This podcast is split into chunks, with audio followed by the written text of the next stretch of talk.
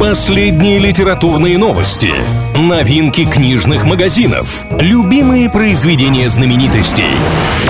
Книга ворот на правильном радио. Приветствую всех книголюбов, с вами Илья Андреев. В ближайшие пару минут будем говорить о литературе и всем, что прилагается. Что нового? Популярный сервис Storytel запустил новую акцию. Целых 60 дней доступ ко всему контенту на платформе будет бесплатным для впервые зарегистрировавшихся пользователей. Это не только аудиокниги, но и лекции, литературные подкасты, а также набирающие популярность аудиосериалы. Для участия в акции нужно не только создать аккаунт, но и оформить подписку на Storytel. Она обойдется новичкам всего в 1 рубль, а автопродление можно будет сразу отключить в настройках. Что читают?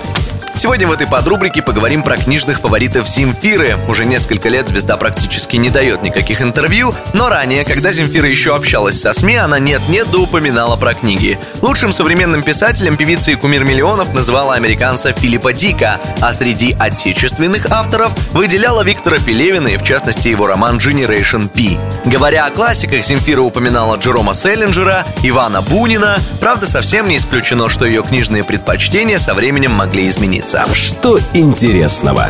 К первому сентября аналитики Литрес выяснили, какие произведения из школьной программы чаще всего читают пользователи сервиса. В топ-5 попали Пушкинский Евгений Онегин, «Война и мир» Толстого, «Отцы и дети» Тургенева и «Чеховская палата номер 6». Абсолютным лидером получившегося списка стал Федор Достоевский и его «Преступление и наказание».